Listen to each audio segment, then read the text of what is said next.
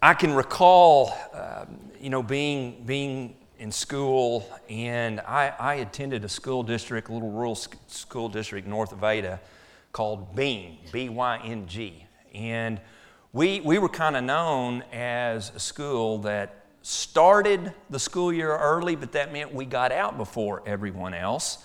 And usually we were out of, of class by the second week of May. And so our summer always began earlier than uh, the rest of the schools in Pontotoc County. And uh, th- there were always important things to me about summer. First and foremost, playing baseball, swimming pool. Um, we, we always had a summer school program at, at Byng where you know, you could go swim in the school pool and, and you could uh, exercise in the gym and um, you, you could do all those things in the morning to kind of get ready then for baseball practice and games during the week and that type of thing. But as I got older, an, another very important part of summer was music. Any, anybody with me there? You know, you, you enjoyed all the, the new uh, albums that would be coming out for the summer. So I did a little research and I've, I've made a list here, and I, I tried to cover uh, several uh, decades. I don't have anything here from the 90s. So if you were really into music in the 90s, I apologize. I, that may say something about the 90s. I don't know. But here, here are some songs that are particularly about summer. And, and so, if you remember these songs, be sure and, and kind of raise your hand and acknowledge. And I'm just going to begin with the earliest and kind of work, work my way through. 1958, Ella Fitzgerald, Summertime. No, really raise your hand. We want to see who all remembers 1958. I, I think that was from Porgy and Bess. Is that, is that correct? I, I think was a a, a famous song. Right, the 60s, 1966, The Lovin' Spoonful, Summer in the City. Oh man, yeah, we all got our hands up on that one. Kind of jam on that one, you know. 1970, and th- this guy, I, I need to do some more research. He had to be a one hit wonder. Anybody remember Mungo Jerry? in the summertime. Google it up. This, this guy had sideburns. I mean, the, the biggest sideburns I've ever seen in my life. I mean, he, he was into his life and, in music. Now, now, probably this would have to be the number one summer song of, of all time if you were still in school. But Alice Cooper, 1972, schools out for the summer. Oh, come on. I mean, yeah, okay, all right. Also from 1972, and, and my, my dad was a high school baseball coach, and, and so part of summer for us, when, when we were younger, I was still grade school, middle school in those years, and I mean, first thing in the morning after breakfast, we were headed to the ball diamond, and, and dad was working on the field and getting ready for practice. And so, up in the press box, he had his little green transistor radio, and he would turn on the PA system. And so, I kind of grew up with all this early 70s stuff. Summer Breeze by Seals and Croft. That's a, that's a classic uh, summer song. Now, now we're moving into the 70s. Olivia Newton John. I, I used to, now this was before Lori. but I, I, had, I had a life size poster of Olivia Newton John in my bedroom. To be honest, I still can't believe my mother allowed it. But I mean, it was literally from my floor up to the ceiling really it was larger than life and i always told everybody her name was really olivia newton-johns grease her and john travolta you know, Summer Nights. We've all probably crooned to that one a little bit. Don Henley 1984, uh, The Boys of Summer was a big hit. And then the most recent one that, that I could kind of come up with, Kid Rock in 2008, uh, all, all summer long. Uh, some of you might, some of you who are younger might remember Kid Rock. I, I don't know. But anyway. Well, it's, it's been announced that, that this summer uh, I'm going to be preaching through uh, Psalms. Whoops. Somehow my PowerPoint evidently didn't, it's on there somewhere, Kim. I must have put it on the date. We don't need PowerPoint. We can still go to heaven without, without PowerPoint. But I'd, I'd like to suggest, for at, at least on Sunday mornings, our, our big summer hits this summer will be from the book of Psalms. Uh, one Old Testament scholar refers to the book of Psalms as Israel's hymnal. I, I kind of like that. Oh, there it is. Uh, and so we're going to spend the summer in the Psalms, at least a few of the Psalms. And, and again, I appreciate all of you who made suggestions, and there are only so many Sundays in the summer, so I'm not going to get to cover all the, the ones that have been uh, suggested, but we'll at least uh, eventually maybe get through uh, some of those. But why, why wouldn't we study the Psalms? I mean, that, I think that's a good question to ask. This, this collection of, of hymns, and, and many, many are actually uh, prayers, they, they are kind of put together in this hymnal, again, if you will, and they illustrate hearts that are hungry for God. And I, I mentioned in our Bible class this morning that, that the Psalms can really give us language that we can use to approach God and even encounter God, really, when we're in any circumstance that we might find ourselves in this life. If you're in a joyful mood, there are Psalms for that. If, if you're a little discouraged, there are Psalms for that mood. If, if you're questioning, if you're full of doubts, Perhaps if you're angry with God, there are Psalms for that. The Psalms are quoted in the New Testament more than any other uh, Old Testament uh, book. But again, they all give us this one purpose words that we can use to approach God. And so the Psalms have this enduring quality. So not only could the book of Psalms have been Israel's hymnal, ancient Israel's hymnal? It can be ours today as well. And I'm always encouraged when we sing Scripture.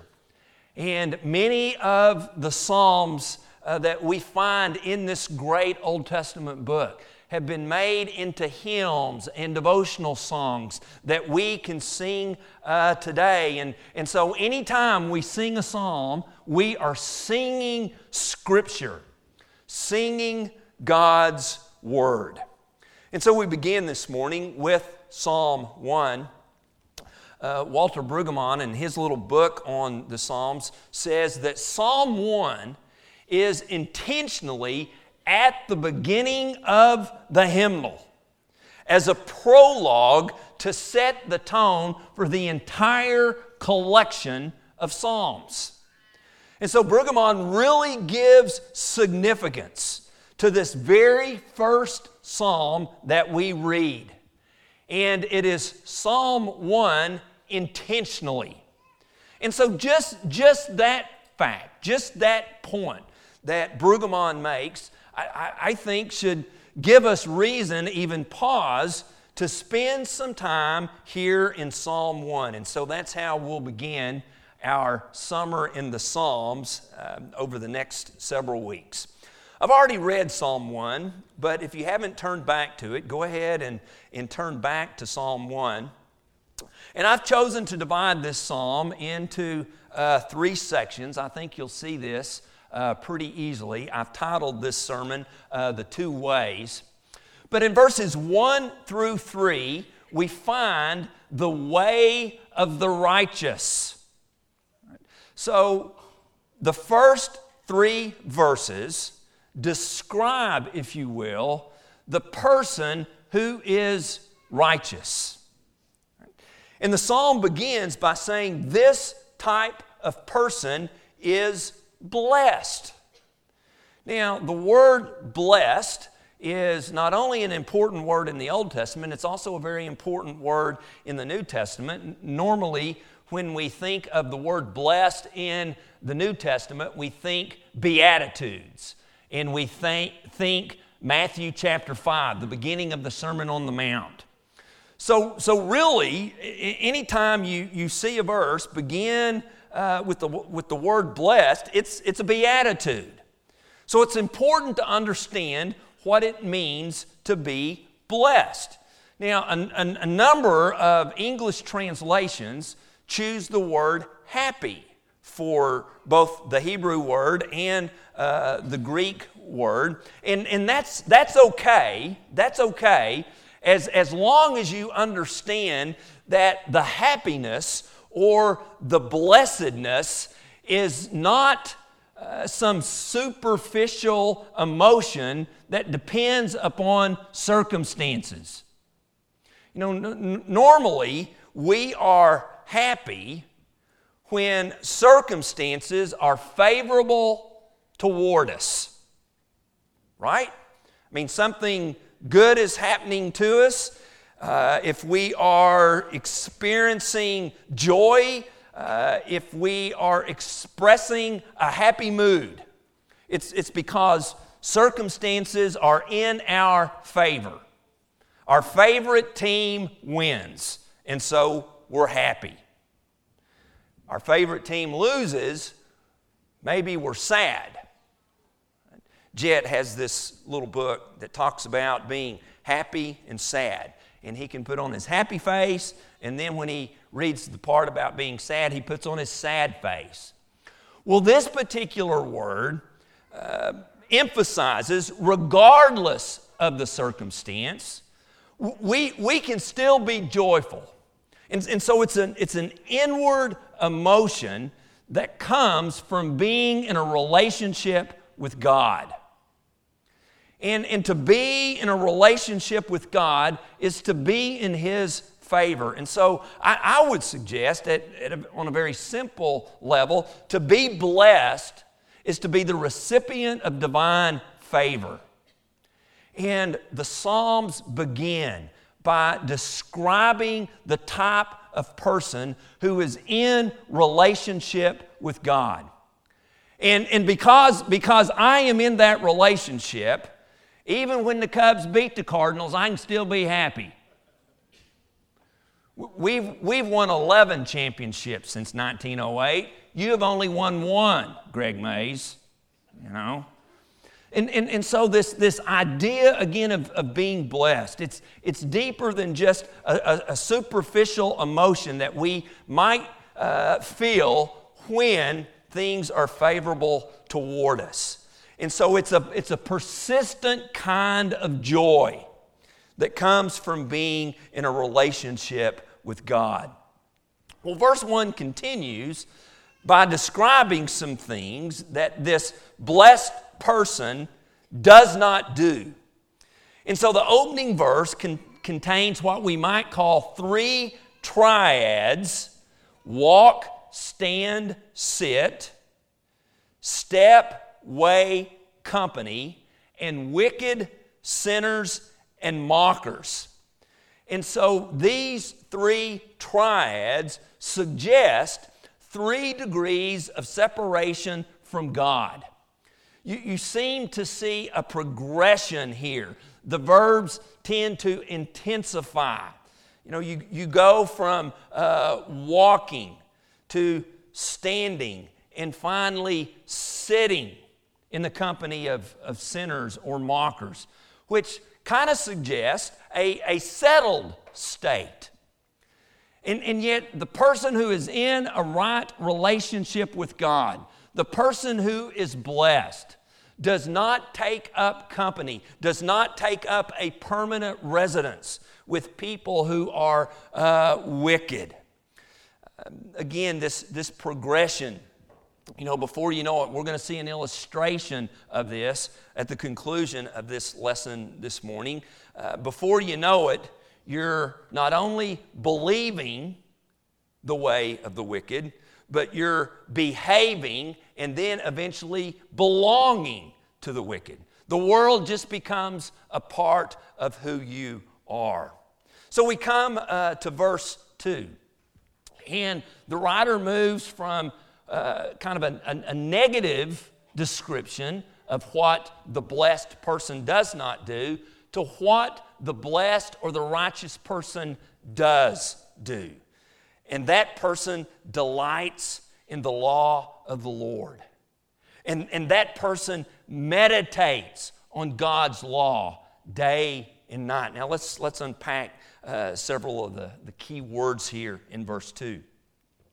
To take delight in something is to find pleasure in something and then becomes a, a desire but because it is pleasurable because you do delight uh, in it uh, you, you begin to, to desire it it's, it's something that you want to experience on a regular basis, and it's, it becomes something that you uh, value.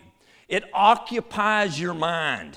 One, one word study even suggests that it becomes your purpose. Now, now think about that for just a minute. You, you know, to, to delight in the law of God is to find it so pleasurable that we begin to desire it. And, and it becomes our, our purpose, uh, uh, our, our reason for living, the law of the Lord. But what does the writer mean by that? It's interesting, this, this expression, the law of the Lord, is only found two other times in the entire collection of Psalms. It's found in uh, Psalm 19, verse 7, and Psalm 119, verse 1, which is that psalm that just really emphasizes uh, God's law. And so our psalm shares with these other two in having this, this key uh, idea of the way God's wisdom is revealed. It's revealed in, in His law. So let's talk about the law for just a moment. I, I am I'm using s- several secondary resources for uh, this sermon series, and n- nearly everyone makes the point that, that maybe the translation of the Hebrew word uh, Torah uh, as law might be doing the word a little bit of an injustice. It, it's actually derived from a verb which means to instruct. And so when we talk about the law of the Lord on a very uh, fundamental level, we're talking about instruction from the Lord or teaching from the Lord. And, and I, I, I tend to, to agree uh, uh, a little bit. I mean, I mean, law's okay, but, but let me give you three reasons why. First of all, normally when we think of the law, we immediately do what? We, we think of the first five books of the Old Testament, the Pentateuch, five books of law. And again, in, in some context, that's certainly what Scripture is referring to. But then there are other places where this word, the law, um, is, is more inclusive of all of what we might call uh, the Old Testament. Secondly, sometimes when we, when we hear the word law, we think of it as an antithesis of grace. That, that law means rule keeping, and law uh, means legalism. And, and yet, you, if you can't find grace in the Old Testament, you're not reading the Old Testament. And, and so to just equate law with rule keeping or as being the opposite of grace is to misunderstand. And, and then finally, I would want to suggest this morning that, that law, this, this word, this phrase, the law of the Lord, is, is more than just about commands and certain things that God expects of His people. It, it also includes story. I mean, th- think about it. I, mean, if, if we are going to refer uh, the law to the Pentateuch, the first five books of the Old Testament Genesis, Exodus, Leviticus, Numbers, and Deuteronomy, or as one, uh, I think it was Connie Wilson used to say in class, Deuteronomy. I have to be careful the way I say Deuteronomy these days. But think about it. I mean, Genesis is a lot narrative. And, and even in Exodus and Leviticus and Numbers and Deuteronomy, where we do find a lot of God's laws or commands given to his people, there is story and there is narrative in there as well, right? And, and so this word law also includes story, narrative, history. And so when we reflect upon God's law, yes, it certainly includes thinking about commands and things He has given to us as His people to do, but it's also reflecting upon the story and putting ourselves in God's story. I, I, I think it's, I don't know, how long has it been, Jared, since Lamar Avenue went through the story? Three years or so, three, four years ago. That's about the time we went through it up at, up at Mayfair. And, and one of the points that, that we tried to make, at least at, at Mayfair, is not only understanding this redemptive story that God has for His creation, beginning with Genesis and going through the book of Revelation, or as one of my instructors at Sunset used to say, from Genesis to the maps. Not only putting God's story together, but putting ourselves in that story. And so when we, when we think of, of law, let, let's not just think Pentateuch and rules and commandments. That's part of it, yes. But, but expanding our idea to also see history and story and narrative and putting ourselves in God's story. Well, what are we to do with it? What are we to do with it?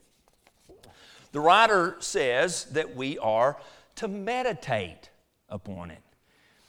The, the, the word translated meditate, and, and I looked in 30 plus English translations, and every single one of them, but one, translated the Hebrew there as meditate. But it's, it's, really, it's really an interesting word. Uh, Robert Alter, who has translated uh, the entire Old Testament from the original Hebrew text, he says this about the verb translated meditate. Says it, it literally means to make a low, muttering sound, which is what one does with a text in a culture where there is no silent reading. Right, now, now, think about that. A, a very literal kind of translation would be the, the person who is blessed, the righteous person, goes through his day just muttering God's word, just kind of mumbling God's word. I, I saw that illustrated a little bit uh, when we visited Israel back in February 2017. And at, at the Western Wall, particularly, uh, especially among Orthodox Jews, there, there, there were these, these gentlemen that just kind of walked around with their head bows, just, just mumbling, muttering. And what they were, they were reciting, they were reciting the Hebrew text of, of God's law, God's story. And in fact, that, that one translation that I found, uh, the Common English Bible, reads this way instead of doing those things, the things the writer mentions in, in verse 1, these persons love the Lord's instruction, is the way uh, the CEB translates Torah, and they recite God's instruction day and night.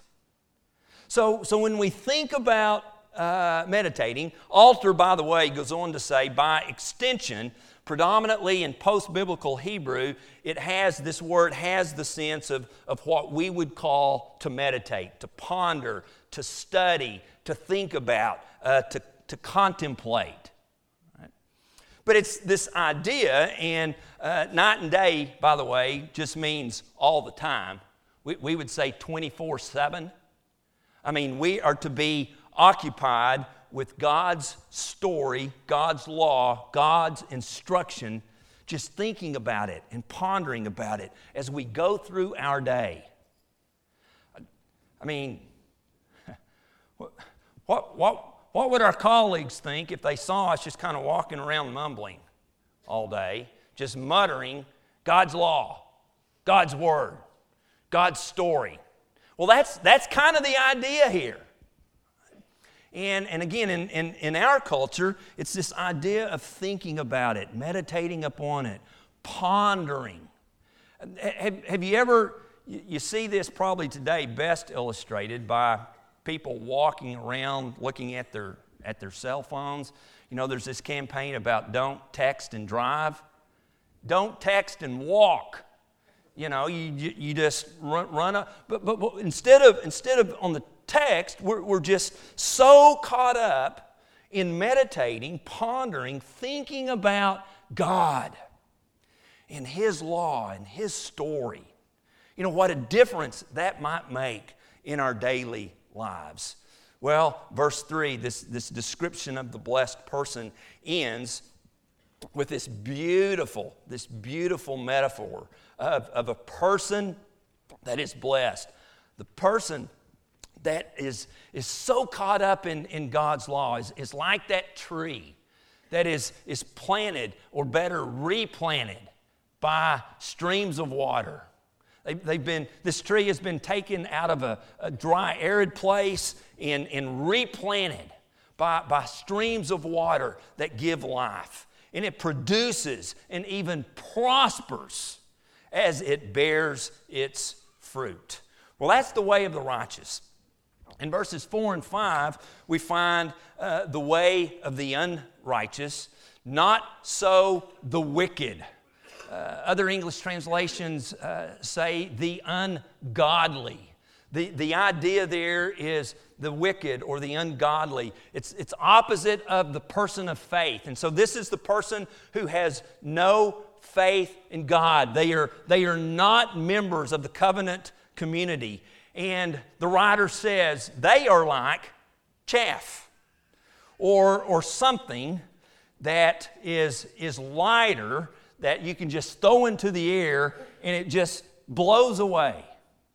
The, the metaphor suggesting um, a lack of value, uh, not, not being able to, to remain. And, and so it becomes uh, insignificant. And, and because the, the ungodly, the unfaithful are, are, are just going to kind of blow away, the wicked will not stand in the judgment, nor sinners in the assembly of the righteous. And, and there you see that, that idea of, of covenant relationship and being a part uh, of the covenant community.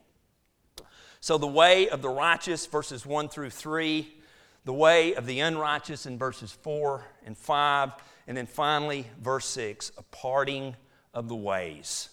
The Lord watches over the way of the righteous.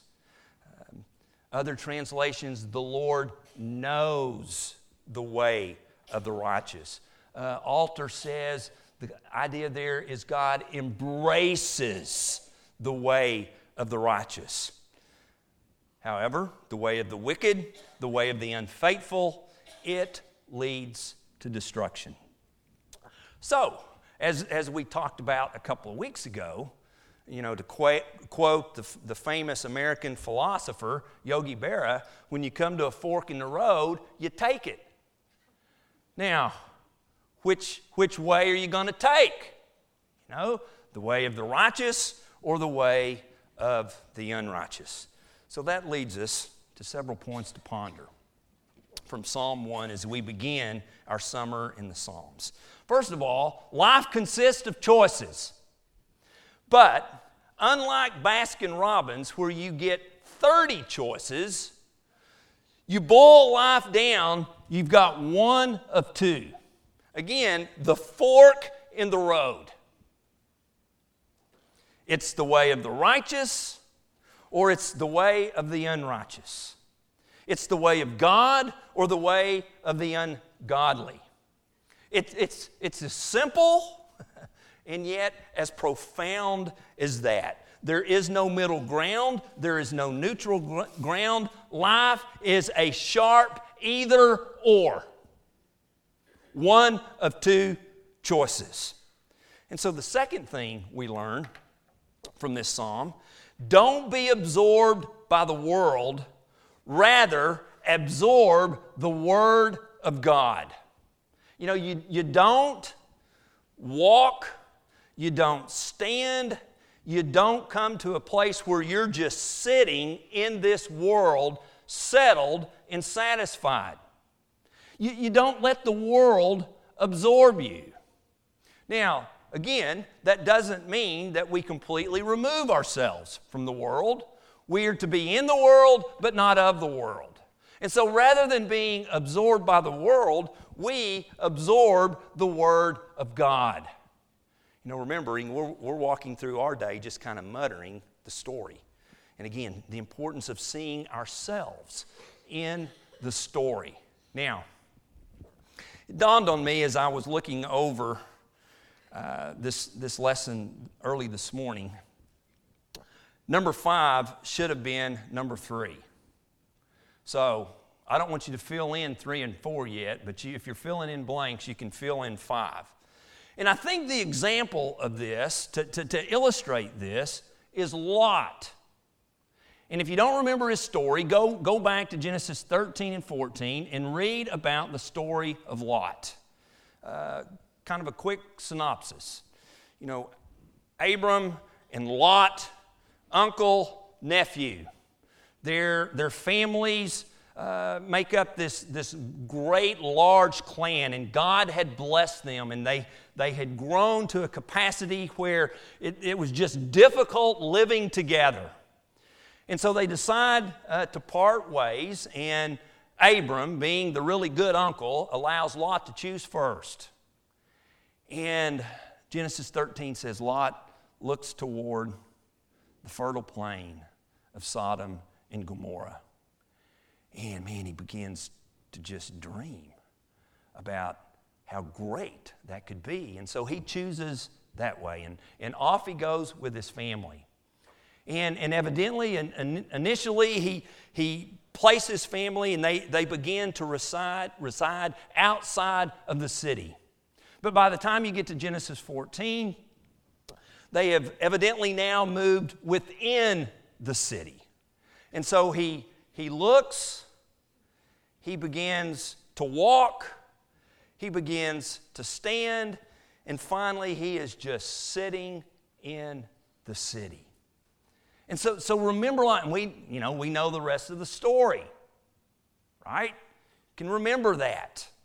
And, and so, using Lot as, as a reminder of what can happen when we are absorbed by our world. Number three, we go from five to three. A question What preoccupies my time? We, we emphasized, or I tried to emphasize, this, this idea of meditating ha- has to do with, with a preoccupation. And, and I, know, I know, you know, we have jobs, we have families, we, we need to rest, we need to keep recharged and re energized. But, but the idea here is, is what is it that really motivates us? It, it's, I, I, would, I would suggest the way we spend our free time is, is maybe what really really preoccupies our time. It's kind of the, the foundational thing.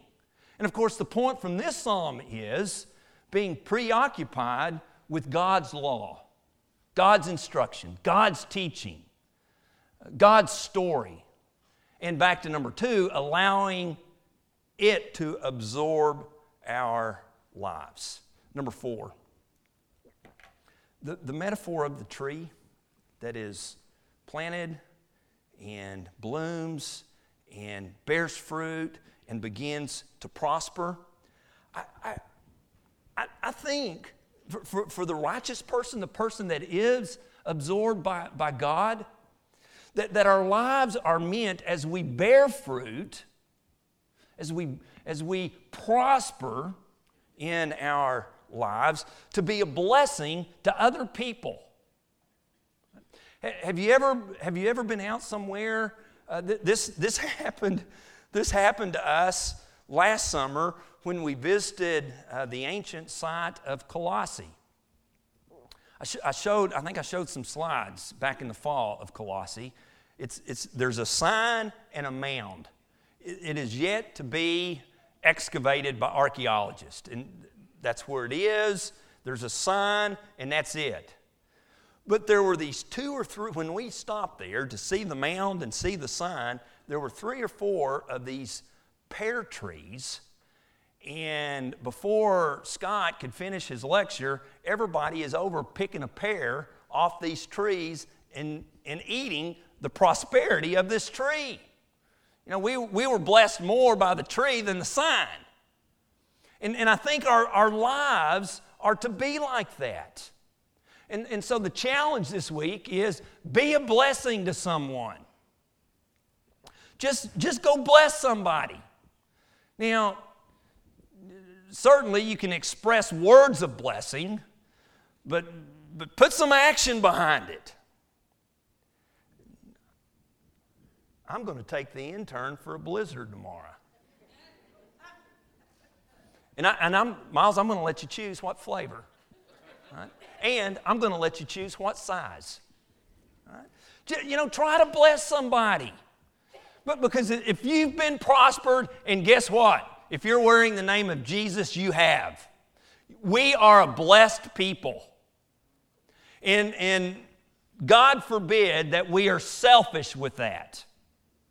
And, and we just keep it to ourselves or even keep it within the walls of this facility. Let's, let's go out beyond the walls and, and bless others and, and plant some seeds in the lives of those who don't know God, who are not a part of this covenant community like we are. You know, how, how dare us hang on to that? You know, gr- grace received is grace given. And, and so as we prosper, let, us seek, uh, allow God to use our lives to bless others. Now we can skip number five because we've covered it in number six. As, as, the, as the hymnal begins with, with Psalm 1, I, I, I think the point is pretty clear. There will be a judgment. And, and so we can either prosper or we can perish. Either way, it will be on God's provision. Remember, life, life is, is about choices, but when you boil it all down, there are only two. And, and so, just as we stood two weeks ago at the fork in the road, which way are we going to take? Are we going to take the way of God, or are we going to choose the way of the ungodly? Let's stand and sing.